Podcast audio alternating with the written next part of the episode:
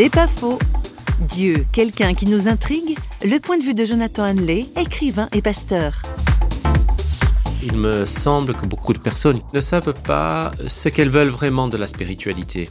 Elles ont des attentes, elles ont des idées, mais souvent avec beaucoup d'honnêteté admettent être intéressées sans vouloir s'engager mais elles savent qu'il leur manque quelque chose. Et ce sont des personnes qui observent de l'extérieur, peut-être observent notamment les chrétiens, dont je suis, avec parfois beaucoup de curiosité.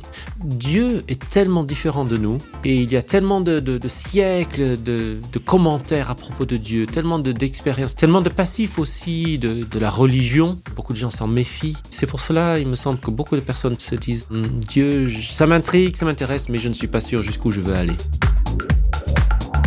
C'est pas faux, vous a été proposé par parole.ch.